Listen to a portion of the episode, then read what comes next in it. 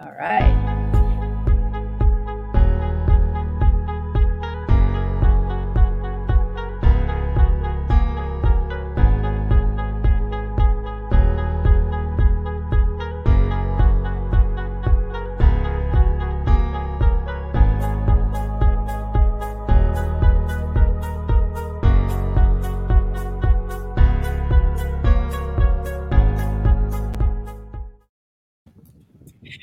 Hey, friends, this is Nerrissa. I'm Nerrissa Hsu, Master Integrated Breakthrough Coach, and welcome to the Lioness Method podcast for female business owners, entrepreneurs, and leaders who are passionate about growing their leadership skills, building amazing teams, and solving real life problems with a growth mindset. Uh, today, we have the great pleasure to speak with Kristina Dennis, as she is a sought after speaker, teacher, and guide. Uh, she's worked with people for over 24 years as an expert in ad- adversity. Uh, Kristina Dennis walks people through trauma, divorce, diagnosis, and disease into a life transformed. It's her life's work to show people how to release events of their past so that they can become free of their limiting beliefs. So amazing. Welcome, Kristina. Thank you so Thank much for being on the show today. Thank you so much for having me. I'm very excited. Wonderful. Well, I would love to just jump right in because I know there's sure. so many things that, that we want to cover today. So I'd love just to, to get started to uh, ask you a little bit about who you serve and how you serve them. Absolutely. Uh, well, my clients uh, are, you know, right now I'm working with younger women in, uh, you know, professional careers. I also have two fathers that I'm walking through things with a 19 year old, a 70 year old. So it really is somebody who has maybe hit their trauma and is trying to kind of, you know, their, their post trauma and they're trying to figure out how do they move forward? How do they let go of what all of that uh, that trauma or that big uh, diagnosis, whatever it looks like, how do they move out of it? They've survived it, and now they need to figure out how to actually learn to love their life. And that's my perfect client. Amazing. I love that. And you're also a codependency expert as well, right? Yes. Yes. I have found in many of the cases where there is trauma, uh, there is codependency. And so I have found that that when I'm working with people, they have either through their childhood or some other traumatic event have come up with a set of rules in which they're living their life by. And they are incredibly unhappy because they keep putting everybody else ahead of themselves. And that's because they think that's the way it's supposed to be. They think that they're being a good person if they do it. It's, it, it's uh, messages that they got early, early on in their life. And it takes a real large amount of work to break those so that you can have a daily life of blessings and happiness and you can really be living your life. I think you just hit the nail on the head. I, I mean, all the women that I speak to, I think have that mindset because it's exactly. it's actually that's how we're kind of groomed. We're trained to to think to put everybody else in front of us. And as um, as moms, because I know you're also a mom, mm-hmm. uh, and just you know, working women, women of business, you know, female entrepreneurs. I, I, I think that those women in particular, they wear so many different hats. And so it's really easy to kind of get lost in the shuffle, don't you find? You said it. It is, um, you know, the patriarchy is not a gender, it's a system.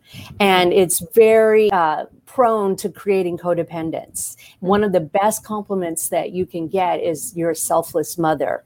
And when I became a mother and then became a special needs mother, I was complimented. That was the recognition I got. That was the recognition I received about, wow, you're so amazing. You're putting, you know, you always put my son Billy first. And in many cases, I did, and it was necessary because of his extreme needs. But I also started realizing there needs to be a different conversation. We need to quit women to do, you know, women who work also have about 17 hours of of extra work on them in their home place. At 17 hours 17 a week. Hours. Yes, that's the average of, of, people who want to admit it or are willing to see it. And so we as working women, as working mothers have to kind of start sharing this truth, this new truth that we have to be first in our lives so that we can be there for others to younger generations. We have to stop breaking it. And I feel like there's some places where that's really happening, but there's a lot of places where it's still you know the compliment the best compliment you can get is that you didn't do anything for yourself today and that's outrageous mm-hmm. no i i part of my work as well is, is really changing that viewpoint because I love mm-hmm. von Iyanla Vanzant says when she said it's not selfish, it's self-full. And we can't right. pour from an empty cup. I love that um, that teaching that she has. So that kind of goes along with what you're saying. Um, and we perpetuate it. We perpetuate it with our children when we show them that this is what it means to be a parent. Mm-hmm. You know, so and they it, go out and do it again. Exactly. And I was just going to say, our kids ultimately learn by our example, not by what we say, right? So I think that teaching them to take care of themselves, it starts with us as moms, right? If, if we're happy, exactly. we're healthy, we're, you know, we're taking care of ourselves, then our kids are ultimately going to be a lot happier. Well, and it teach, teaches not only young girls to value themselves, it teaches young boys that this is what it means to be a woman and this is how you treat a woman mm-hmm. and it's just a much healthier place for everybody yeah and i think it's it's also empowering too because what what we're talking about here is about empowering women to really take take charge of their life right take charge of their health and their happiness and ultimately their financial status because we're helping oh, them yeah. to in lots of different ways so breaking the codependent behaviors, the patterns that you've been, sometimes we're just used to doing it that way. We don't challenge the system. Mm-hmm. And for, you know, those of us on the who are females, we don't benefit from this system, but we continue to uphold it. And so mm-hmm. I really love the idea of breaking it in our own homes so that we can show others how to do it. And we can let everybody know it's okay to get your needs met. In mm-hmm. fact, it's imperative you know some of the lessons that i've learned as a special needs mom have just reinforced that to an extreme degree you know mm-hmm. that my son does not want to have the pressure of making me happy yes definitely and then when you're miserable you're not able to be present either right so you're right. missing out on so much for sure um, and I, I know that you're a codependency expert, so I would actually love to just for the the woman who's listening right now. Can you what does uh, what is codependency? right? This is one of the big it is. So originally the term was coined by uh, the recovery program um, alcoholics anonymous. And so if you look it up the definition is where somebody needs uh, somebody's uh, putting their needs on hold for an addicted person in their life. And they need to have this person remain addicted so that they have purpose. It's living your life for somebody else. In fact i have a good list of uh, codependent traits on my website because I get this question all the time. It's a lack of boundaries. It's a lack of self responsibility, which is not always fun to hear, but it's, you know, expecting that you have, um, you have expectations of somebody that you've probably not even told them. I call them invisible contracts. I will do everything you need me to do to make your life good. And in return, you'll do the same. But what happens when you are prone to codependent behaviors is you usually pick somebody who isn't going to do that. You know, they they are reminding you of maybe an alcoholic parent or you know a dysfunctional home. You pick that person to try to change the past. You know, if I can convince you to love me, then everything that happened to me in my history is not uh, is not real. It's not right. They were wrong, not me. And so when you're able to That's start really breaking, powerful what you just said. Right. There. That's so powerful. Right. It is. It's an it's when you start pulling that the curtains apart, when you start pulling that, you know, onion and you start seeing the layers, you realize that you've gotten it wrong. And you know, we learn this. It's not codependents aren't born. There's a real kind of jokey joke about codependency, like we're weak or you know we're the psycho girlfriend or we're the daddy's girl or daddy issues. That's also one that makes me cringe because it's so true. You know when we have an absent father we struggle for our codependency and our self-esteem. You know we struggle with it. And it isn't. They are leaders. I was an incredible leader. I had over 400 employees at one of my largest hotels. I absolutely killed it in that department. I was strong. I was able to do it but when it would come down to who I am and what I like, I didn't, it didn't work. And mm-hmm. many people want you to remain in a codependent pattern, especially employers. You know, they want, they love that part where they can really work somebody over who has a hard time saying no. So it's really, um, it really is expanded from what people think it is. It's not mama boys, it's not psycho girlfriends, it's it's many of us who are intelligent and in strong roles. I, I love that because what, what you just said, it just resonates so true for all the women that I work with as so far are really powerful women. They're out there, they're really successful, and they're just kind of aching to have a deeper relationship, just deeper relationships across the board, whether that's with other women or having a partner in their life, connecting with their children at a whole different level. So I think what you're talking about is is so crucial to just being able to function in life and have healthy relationships with boundaries. I love that you brought that up because that is the other very kind of sad thing. When you are always taking care of, when I was always taking care of somebody else's needs, I put on, I was basically putting on a show. I was acting as a needless person. I was acting as somebody who didn't um, who didn't have needs, didn't have wants, didn't have desires. My desire was to make you happy. Well, that's not my true self. So when I started breaking codependent patterns, you know, 25 years ago is when I actually entered into a program of recovery, but I worked many years before that with self development and trying to find the answer. When I actually started breaking them, the real me showed up. And what I hmm. realized was that I had not been honest in any of my relationships. I had not shown up as myself. I showed up as the version I thought you wanted. And so, therefore, no intimacy could really happen in any of my relationships. And some people stuck around, but most people left when I started learning the word no. And you know, it's funny like, how that happens. you've changed the rules, and we weren't expecting that. So I love that you brought up that point.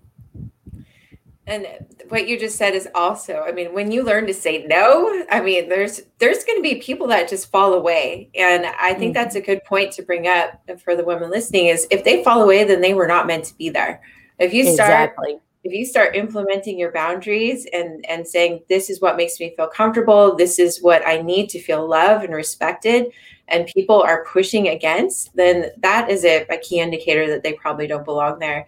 And the people that that move closer and listen up like they sit up because now you're sharing how to love you how to have a deeper relationship with you and they come closer to you. Those are the people that you ultimately want Right. I, you know, I want to make sure I clear up one thing. You know, when we're living in codependent patterns, there is a part of us that is our true essence. So when I start working with people or when I do a retreat or a speech, I want people to not, I don't want them to hear the wrong message that I'm saying that they're wrong for wanting to help mm-hmm. people. That's not what I'm saying. What I'm saying is that you're only showing up about 10% as the real you you know when you don't share how you work. And first and honestly i didn't even know what i liked. You know until i started doing this work i didn't know what my favorite color was or what hobbies i like to do. I'm always in awe of people that stay true to what they want to do you know? Um, uh, like they they have these quirky hobbies or they have stuff that they like to do. Or you know adult actresses that have a full-time job. I love mm-hmm. those kinds of people and i want to mm-hmm. learn from them because they are having a full rich life. And i did not have that you know? I did not have hobbies. I did not have activities that did anything. If it didn't have some production value of how to up my game or increase my stock you know i didn't do it. I worked out because i wanted to look acceptable you know and it was very interesting when i really started looking at all of my behaviors hmm.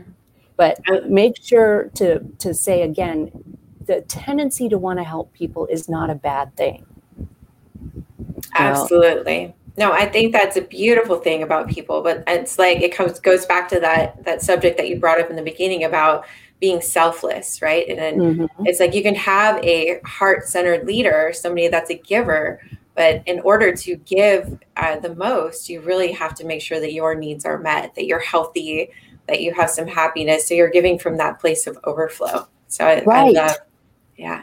I love that overflow, fun and for free, right? That's a really good measurement stick, you know, measuring stick. Of, if I'm doing this, is it for fun or for, or am I trying to, it, you know, extract a result from you? Rather than just being honest and saying, Hey, I need your help. I'm trying to extract something by being super nice to you or whatever, you know, like dis, you know, not taking my needs in account and disregarding them and just doing what you need us to do.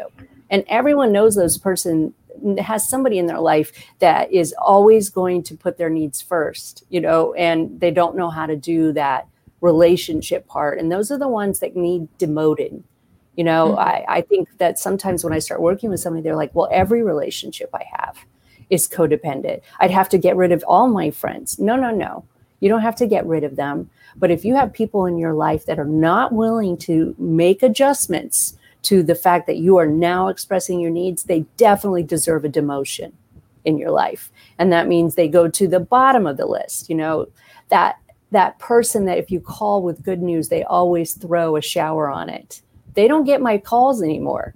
When I have good news, I go to the people that have a good track record for me and with me that are really going to be excited because I'm happy. They don't have to say things like, I don't get it. You know, that critical yeah. Care. Oh my gosh, your tribe, your inner circle, they say, you know, the, the five people that you're around the most are really going to influence the way that your life is. And it's like you want that inner circle to be a tight group of cheerleaders, hype men, hype women, and you mm-hmm. all are cheering each other on. And I, I, love I love that saying that's like I'm going to keep clapping until it's my turn, right? Right. Oh, it's yeah. beautiful. I've never heard that before. That's really really good. I I will tell you a story. I when I was pregnant with my son, you know, I'd already been in recovery for quite some time from addiction to alcohol as well as codependency, and uh, when I when I was pregnant, I had five baby showers because I had so many people that I thought were my tribe and then when he was diagnosed with severe autism, um, I don't have any one of those people in my life today. And that's when I started to really look at my relationships. Um, well, maybe maybe one person, yes, maybe. But it was really interesting for me to see that people couldn't hang with some of the trauma.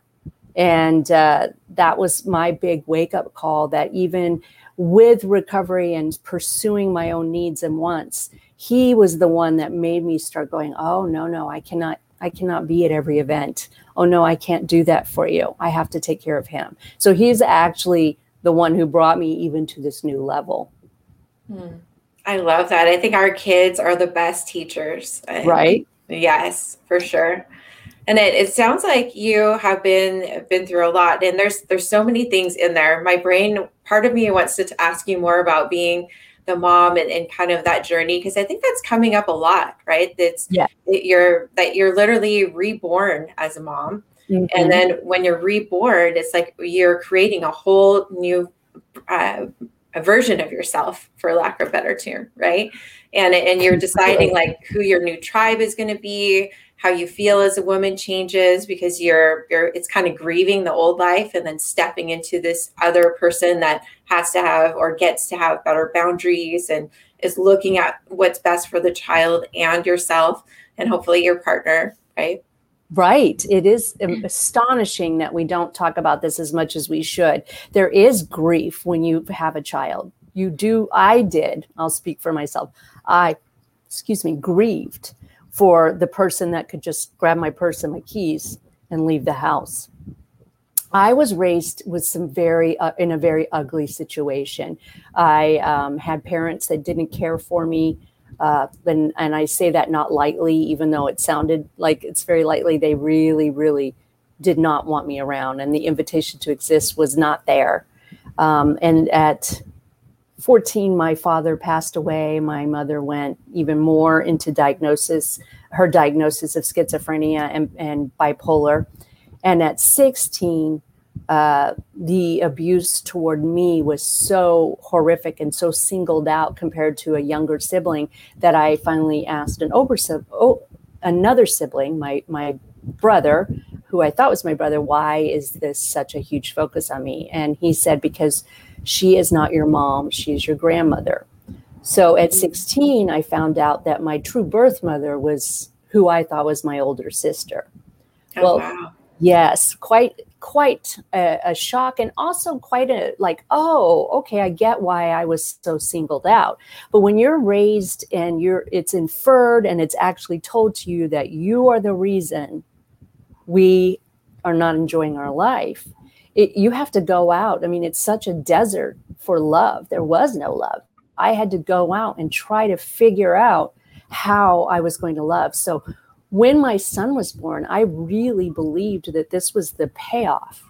You know, this was the payoff for doing all that good work and being really helpful. And so, uh, two years into his life, his diagnosis came, and I really had to double down in how I was going to show up for him. And I had to ask for a higher strength, a higher power to come in and show me how to to still get my needs met so I could be alive for him. Like it was mm-hmm. so it was such a big um, a big task.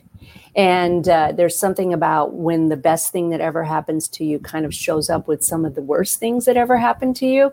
It's really, really tricky in the mind. So I've had um, a lot of I've had to do a lot of work to get there to really love my life, but that's one of the reasons why I coach now because I want other people to see that they can love their life regardless. I love that and I honor you for for being so vulnerable and just sharing your story because I know in this sharing the more we use our voice and share our stories and bring it out in the open, there's so much power to that because the woman listening also has a story that maybe she hasn't shared right. with somebody you know and and that it, within itself it's like we i love having this podcast just to amplify voices like yours so more women can know that you know our, our secrets make our, us sick right and the more that we're willing to just talk about it embrace it and then seek, seek people out like yourself um, that can really support them, you know, through the trauma and just kind of unpacking some of these things that have happened in the past. Because I think a lot of people think that they're they're kind of special, um, that their family is especially messed up. But mm-hmm. I think you know, what I found is like everybody's family has something, you know, that needs a little bit of unpacking and you know the feelings that we have that we we don't really deal with until we're grown and maybe have a child or get into a marriage or start a business, right? And then all of a sudden it kind of come, bubbles up to the surface. Right. We've neatly packed them away. You know, I, I find that people like late 20s, early 30s start to realize that their pursuit of what they think will make them happy isn't actually going to make them happy you know, or they have the children. You know, there's this real biological clock that goes on, you know, where women have to, you know, we want to have families. If you do, if you don't, great. But there is something that happens around that time you have your child, and then you're like, wow, okay, it isn't automatically coming. And if we don't share, you know, why or figure out with somebody, you know, whether it's me or somebody else, you figure out exactly why you have the belief system you have and start challenging it. We could go years, you know, in such a cycle for women. Early 20s, it's to find somebody, right? To start a family, it's to build your career. You start doing that, and then you start having children, and then the children are the main focus for the next 15 years. And then there's a certain crisis that happens in later years where it's like, well, okay, what what about my time? And we don't talk enough about what it looks like, the mechanics of taking care of yourself first. It's like mm-hmm. a dirty little secret. And I really want people to start talking about it. And everybody's heard put the oxygen mask on before you put on your child. But what does that actually look like? You know, what are the tricks, the hacks, the things that get us into that right thinking? Because undoing the old thinking takes a great deal of time. Doing that at the same time as you're incorporating new thinking can really give you freedom. And, you know, I want that for anybody. I mean, if what you say about having uh, a childhood trauma is so true, and it doesn't matter for anyone whether it's like a big trauma like my situation or what you know your feelings weren't taken care of you weren't allowed it's the entire process of tucking them away until they won't be tucked anymore and they come out and say all right, lady, you're going to have to deal with this. I think it's true. Hundred percent. And I, I, think there's something special that happens after we turn 40. uh, yes. as, as as women where you literally cannot keep it in that you can't keep the suitcase closed anymore. It's literally so full it's bulging right? Mm-hmm. and and it start and it starts to call us forward to start unpacking some of that you know and calls us forward in forms of anxiety and depression and rage right? Just anger where you don't know where all this anger is coming from. Um, and what are some other ways like um, that you see it kind of manifest with your clients and some ways that you can help them?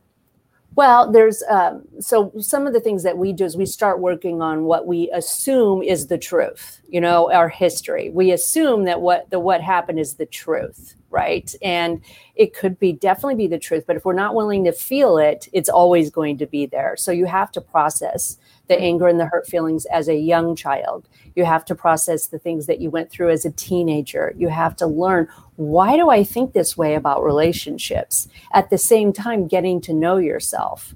I always work with clients and we have a what I call a spiritual contract where they have to check in with me daily and say what they're going to do for themselves spiritually, emotionally, and physically every day. And quite often that's the first time that the women or men maybe have thought about, oh, right, I'm responsible for taking care of myself today. Things don't just happen to me. Like I can take agency with my thoughts and I can learn. And we start with that little tiny baby step.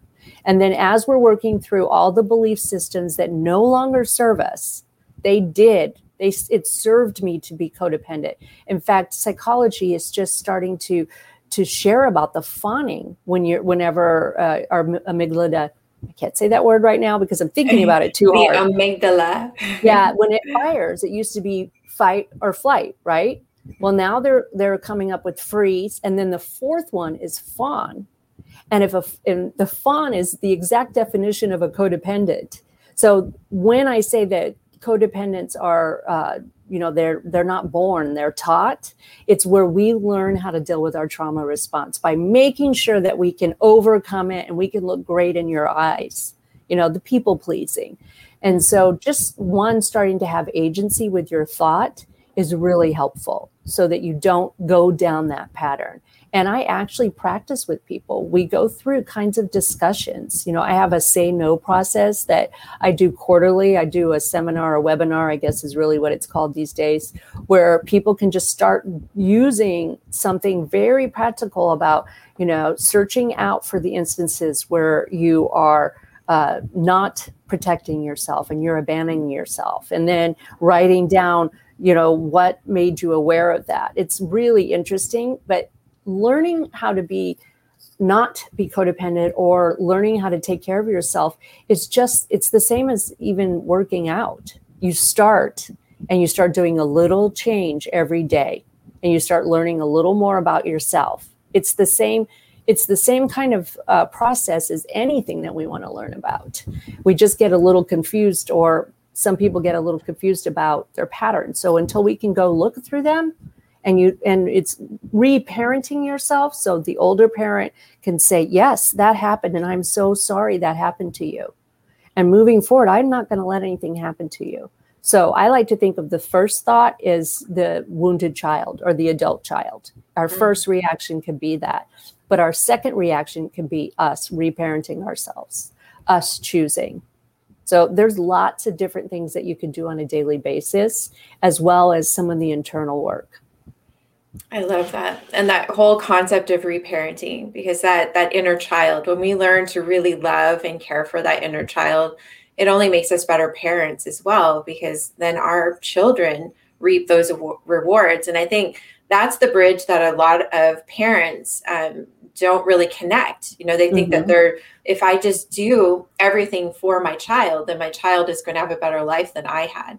But in actuality, it starts with us developing a stronger character, developing our understanding of ourselves, because they will mirror our behaviors and our right. energy.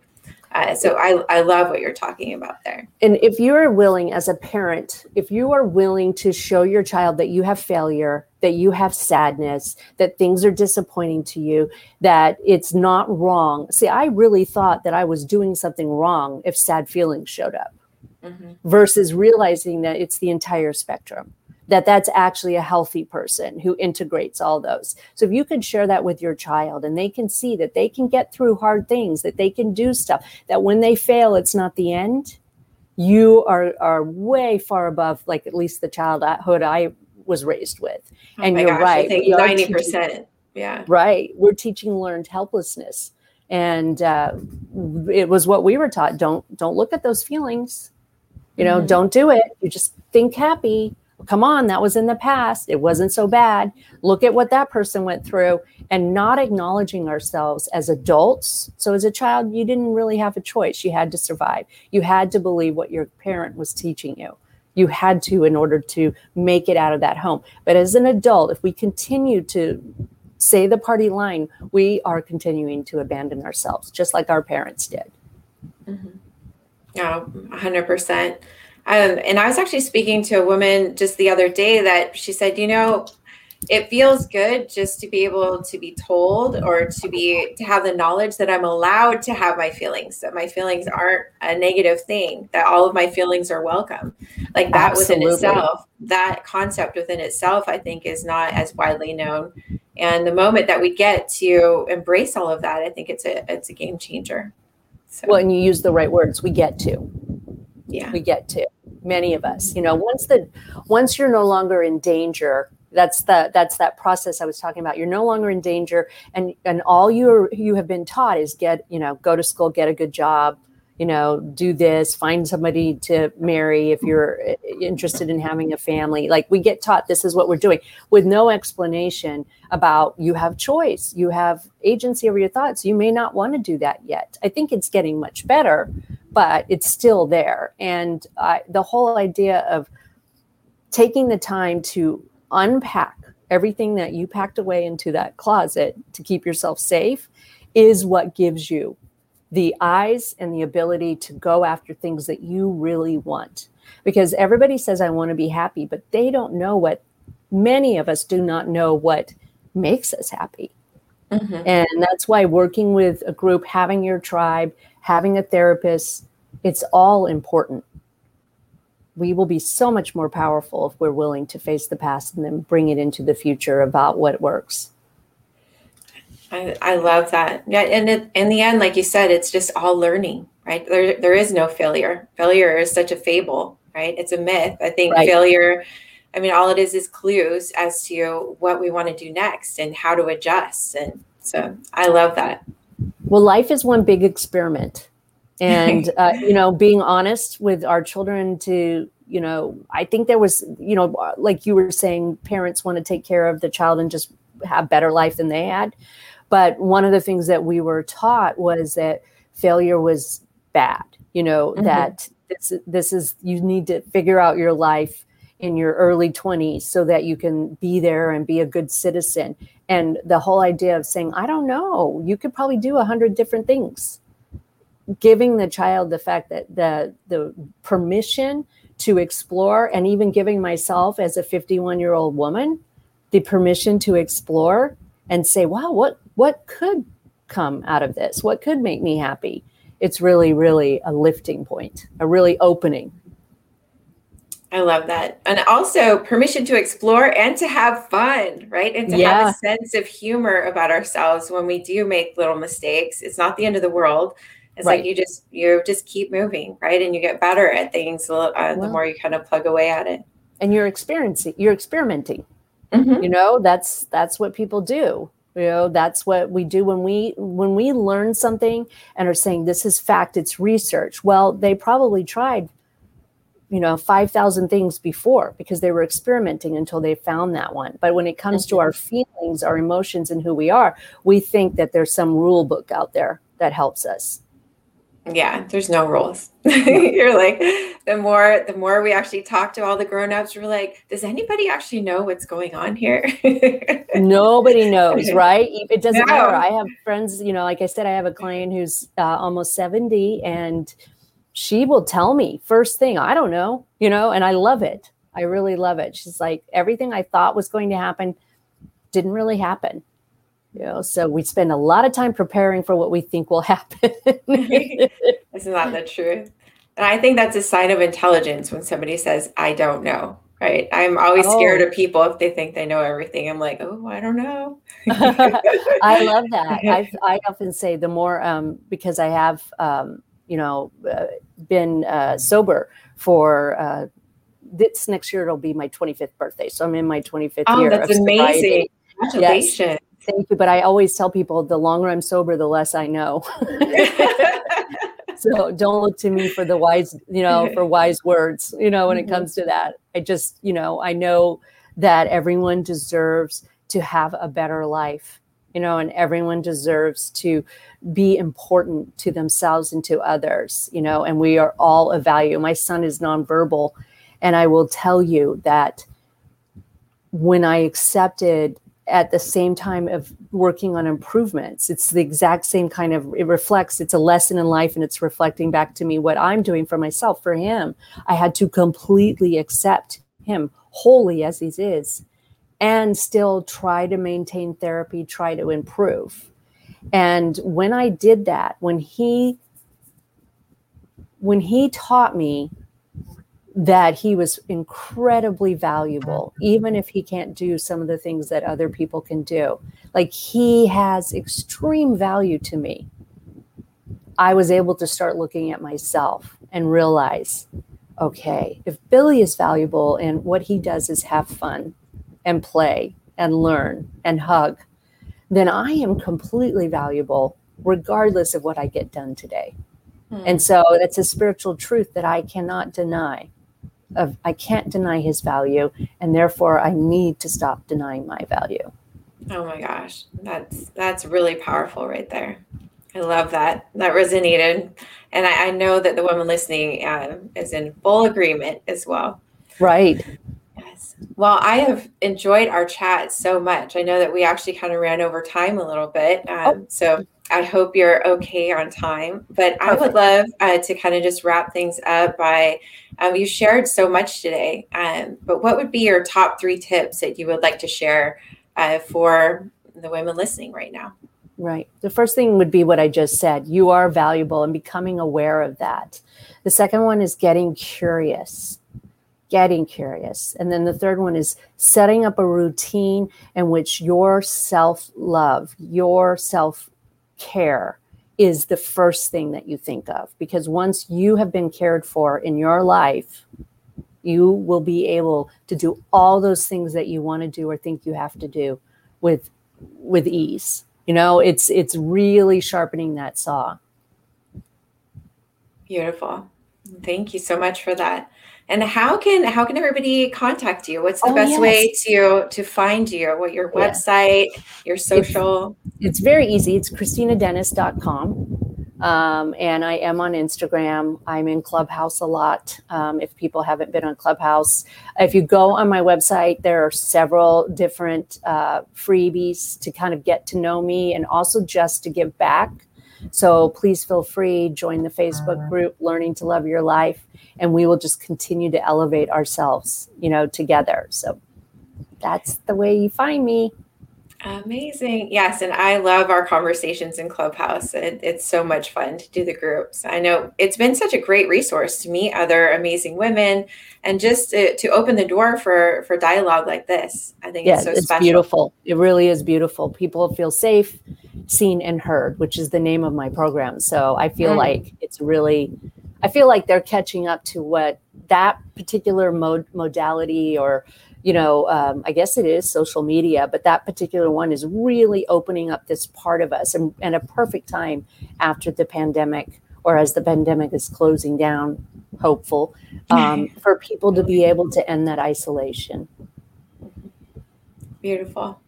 All right. Well, well, thank you again, Kristina. I so appreciate your time today. And thank you, lady, for listening all the way to the end of this podcast. And I would like to invite you to like and subscribe so we can keep creating some great content for you.